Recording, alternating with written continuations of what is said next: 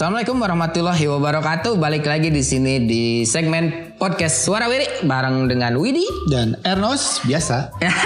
Hari ini kita bakalan ngomongin tentang eh, ngomongin tentang implementasi nilai Pancasila di ruang digital.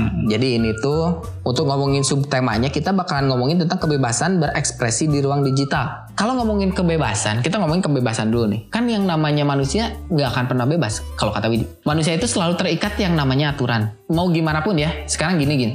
Eh, kalau kita beranalogi yang namanya burung dalam sangkar nggak bebas dia ter, terkungkung dalam satu aturan. Tapi di saat si burung itu dilepaskan, burung juga nggak akan pernah mencapai bulan. Hmm. Tetap ada aturan yang yang ngikat itu gitu. Walaupun memang ruang lingkupnya lebih luas, Iya. gitu.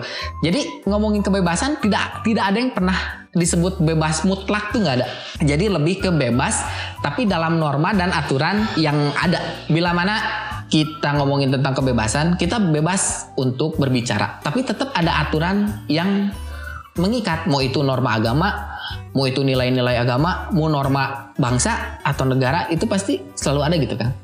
Jadi kalau ngomongin tentang kebebasan dalam dunia digital, terus apalagi implementasi Pancasila dalam kebebasan tersebut, berarti sebenarnya kebebasan itu diikat oleh nilai Pancasilanya Ya. gitu loh.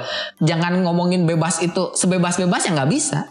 Tetap kalau ngomongin tentang kebebasan di Indonesia sebagai kebebasannya diikat dengan nilai-nilai luhur dan norma yang berlaku atas dasar ya Pancasila. Untuk teman-teman pendengar juga kalau ngomongin tentang kebebasan harus tahu dulu nih kebebasan yang seperti apa dulu. Jangan bilang bahwa oh saya bebas berbicara di ruang digital, saya boleh maki-maki orang atau misalnya saya boleh ngebully orang. Kan bebas. Ya nggak bisa gitu. Kalau menurut Widi, Hmm.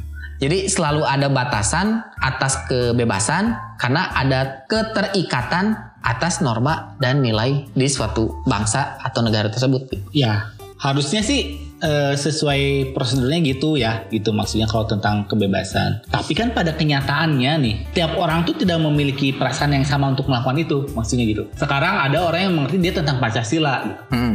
Kan orang tuh ada dua, menurut kurang. Hmm. Ada ya dia tuh yang ngerti tentang Pancasila dan melakukannya. Ada yang dia tidak tidak ngerti Pancasila, gitu maksudnya. Mm-mm. Memang hukum itu mengatur, tapi kan kalau hukum mengatur, kenapa masih ada pencurian? Ya, Bener kan? Kenapa masih ada kejahatan? Kenapa masih ada pembunuhan gitu? Mungkin pada ambang batas tertentu dia tuh lewat itu gitu maksudnya. ya, Pasti ada orang yang kayak gitu. Memang tidak semua. Hmm. Kita anggap kalau penduduk Indonesia 270 juta misalnya. Ambillah sepersennya gitu maksudnya. Kan Hmm. pasti tidak semua menurut pada aturan Pancasila gitu Hmm. tentang tentang kebebasan. Kalau teman-teman pernah sekolah, ada nggak yang pernah bolos, yang pernah mabuk? iya, Sesuai aturan kan nggak boleh. Nggak boleh. Boleh kan? Iya. Jadi secara nggak langsung dia sudah meng- Melanggar. mencoreng gitu. Iya. mencoreng melanggar nilai-nilai Pancasila. Tapi kan yang namanya manusia mah gitu. Mm-mm. Gitu maksudnya mereka tidak luput dari kesalahan gitu maksudnya. Jadi eh, kalau menurut saya gitu maksudnya agak agak sulit untuk menerapkan pola Pancasila di kita di zaman sekarang untuk semuanya tunduk dan patuh kepada Pancasila gitu maksudnya. Karena yang beredar sekarang di media media digitalnya aja gitu kan ada beberapa komentar-komentar yang seharusnya tidak ada di situ, tapi kan tidak semuanya diciduk iya, gitu maksudnya. Mm-mm. Akhirnya kembali lagi ke ah, da ini mah nggak ada yang lapor, iya, betul kan? Meskipun kadang-kadang ada yang lapor, ada yang enggak.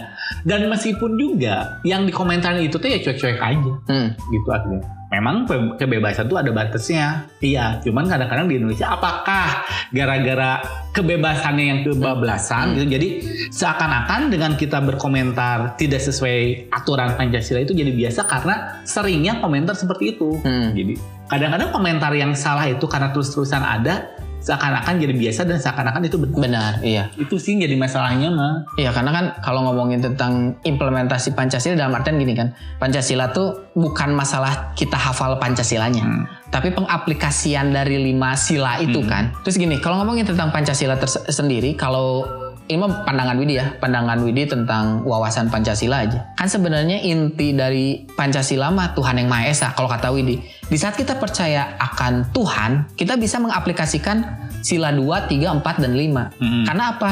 Dan yang namanya hukum Tuhan mah itu udah paling tinggi.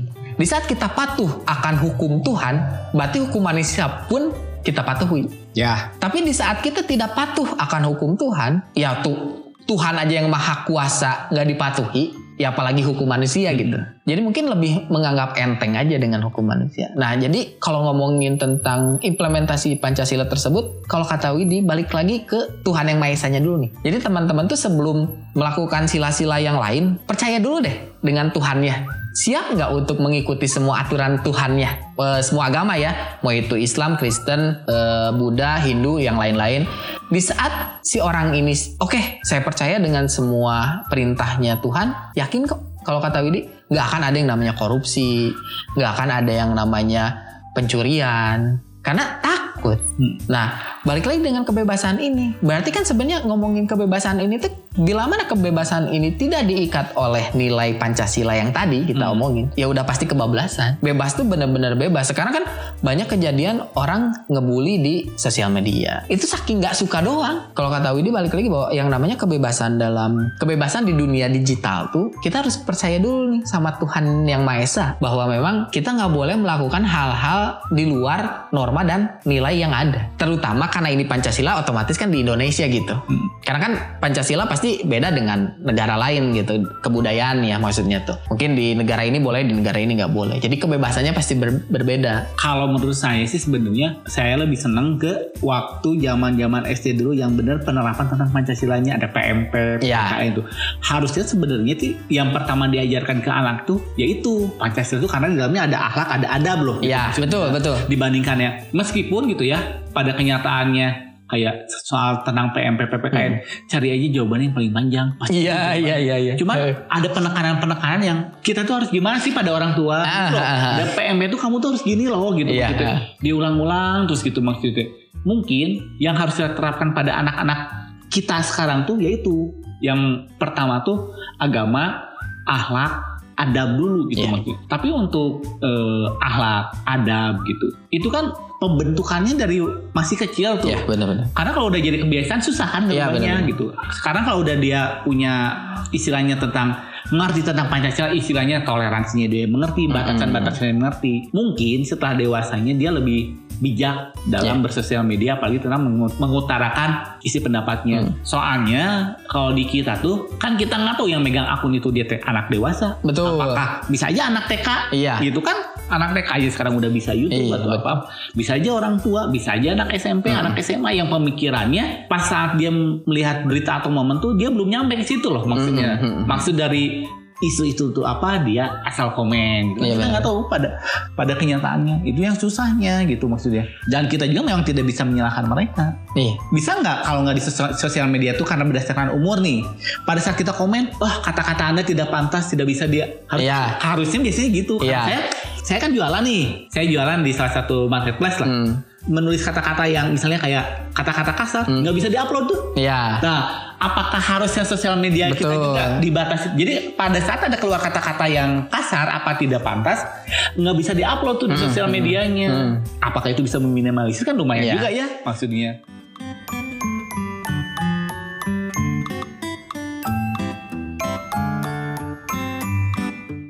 Dan juga yang ngepost tuh kita harus eh, udah sering kita omongin bareng-bareng. Pada saat kita ngepost kan kita udah bilang kita ngepost ke hutan rimba yang kita nggak tahu responnya. Gitu. Itu yang harus udah kita siap terima juga. Dan juga kalau bisa ya pada saat kita upload juga ada sistem yang wah ini kira-kira bisa mendatangkan pro kontra yang ba- jelek banget nih. Gitu. Maksudnya lebih parah banget. Bisa juga kan di take down apa gimana. Harusnya mungkin dari dari sistem cyber ses apa sosial medianya juga mungkin kayak gitu. Ya benar sih, karena kan kalau ngomongin lagi tentang kebebasan di dunia digital apalagi ya, orang-orang tuh ngerasa bahwa nggak ada polisinya pak. Jadi orang-orang mau mau melakukan apa pun juga bebas, ngerasa bebas. iya Jadi dia punya dunia sendiri kan. Bahkan banyak kejadian itu di dunia aslinya tidak seperti itu, tapi ternyata di dunia digital Ah, dia berubah. iya. Jadi ngomongin bebas, silakan berekspresi se- sebebas-bebasnya kan. Hmm. Tapi tetap ada norma atau nilai yang sesuai dengan kultur Indonesia gitu Iya. pak. Karena nggak tahu nih saya yang jadi kontradiksi itu bahkan gini, ikan ini zaman digital, ya berarti kan kita tuh harus bebas berekspresi, bebas mengutarakan sesuatu, Eh, freedom of speech gitu kan. Ya nggak apa-apa, asal ada adab iya di situ gitu. Walaupun kita misalnya mau mau ngomong nggak senonoh, tapi kan kita tuh ada norma dan nilai yang bahwa oh itu jangan deh. Lebih baik ada cari kosakata yang lebih baik aja, yang enak didengar.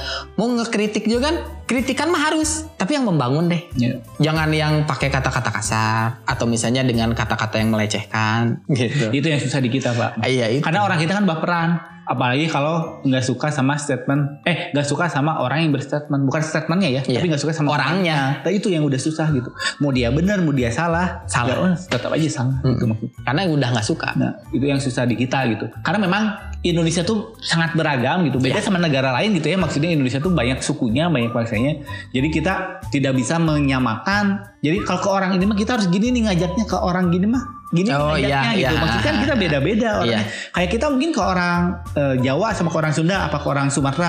Beda kan cara penyampaiannya. Mm-hmm. Kalau kita kan ngobrol sama orang Sumatera apa sih ngegas? Orang biasa ngobrol Iya, gitu iya benar benar benar benar. apakah penyampaiannya itu ke setiap orang tuh berbeda-beda? Iya. Ah, sebenarnya itu sih yang harus dilakukannya karena kalau kita orang Sunda nih kan Hmm. ngobrol sama orang Jakarta aja kan, jir, naon sih? Karena kebiasaan kita kan orang Sunda ngobrolnya gitu, Iya. pelan, Pelan. Beda sama orang Jakarta yang menurut menurut mereka, Iya. ya gue juga biasa, Biasa. aja. Cuman kan nadanya tuh beda Iya. dan itu loh maksudnya bisa aja dari penyampaian obrolan itu jadi masalah karena memang beda nada gitu. Iya betul. maksudnya. Ya kalau kata Widya gini, sebenarnya kenapa sih podcast Warawir itu selalu ngambil sudut pandangnya banyak? Sebenarnya salah satu alasannya tuh ya gini. Widya di sini di podcast ini tuh maksudnya ya kita freedom of speech. Cuman kan kita juga ada beberapa sudut pandang yang memang kita teh harus ambil dulu sudut pandangnya. Jangan ngejudge dengan satu sudut pandang, oh ini kamu jelek, kan kita nggak tahu latar belakangnya nggak tahu, alasan dia melakukan itu juga kita nggak tahu, nggak tahu kenapa nih Widi juga kalau ngomongin tentang kebebasan dalam berbicara, ke- kebebasan dalam berekspresi, sebenarnya yang jadi permasalahan itu kan feedbacknya. Nah makanya di saat ada feedback itu di podcast Warawiri kan Widi selalu ngomong bahwa open mind seluas-luasnya, cari sudut pandang lain, biar kita juga seenggaknya berpikir bahwa kayaknya nggak gitu deh. Oh kayaknya dia melakukan ini dengan alasan ini. Kan kalau orang lapang lebih enak ya nerimanya gitu daripada orang yang sempit. Kalau ibarat kata kan kalau misalnya di lapangan luas nyimpan satu meja kan is okay. Tapi kalau misalnya di dalam kamar mandi nyimpen satu meja kan udah sempit gitu.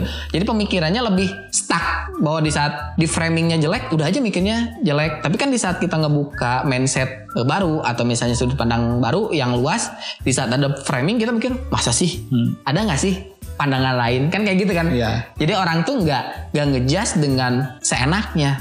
Makanya di podcast Warai- Warawiri ini Widi selalu bilang bahwa yuk kita cari sudut pandang lain di saat ada suatu kasus ya kita cari sudut pandangnya. Ada pasti ada selalu ada yang namanya pro dan kontra ya kan. Iya.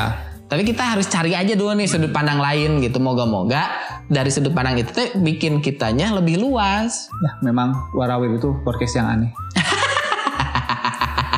kita berbeda dari orang, kita kan anti mainstream.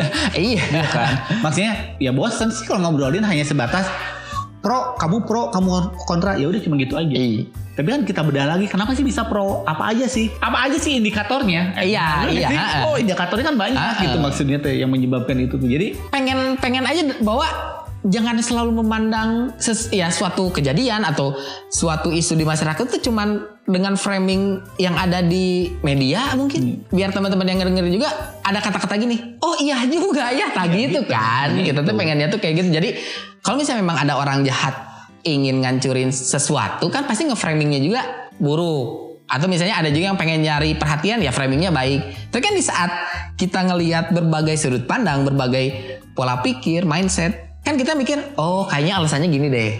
Oh mungkin ini tujuannya ini deh, gitu kan. Jadi tuh kalau Widi mah, jadi menyikapi suatu masalahnya ya kita lebih enjoy aja. Ya mungkin oke. Udah agak lama kita ngobrol. Oke, mungkin segitu. Terima kasih udah nggak dengerin di podcast Warawiri episode hari ini. Terima kasih. Wassalamualaikum warahmatullahi wabarakatuh.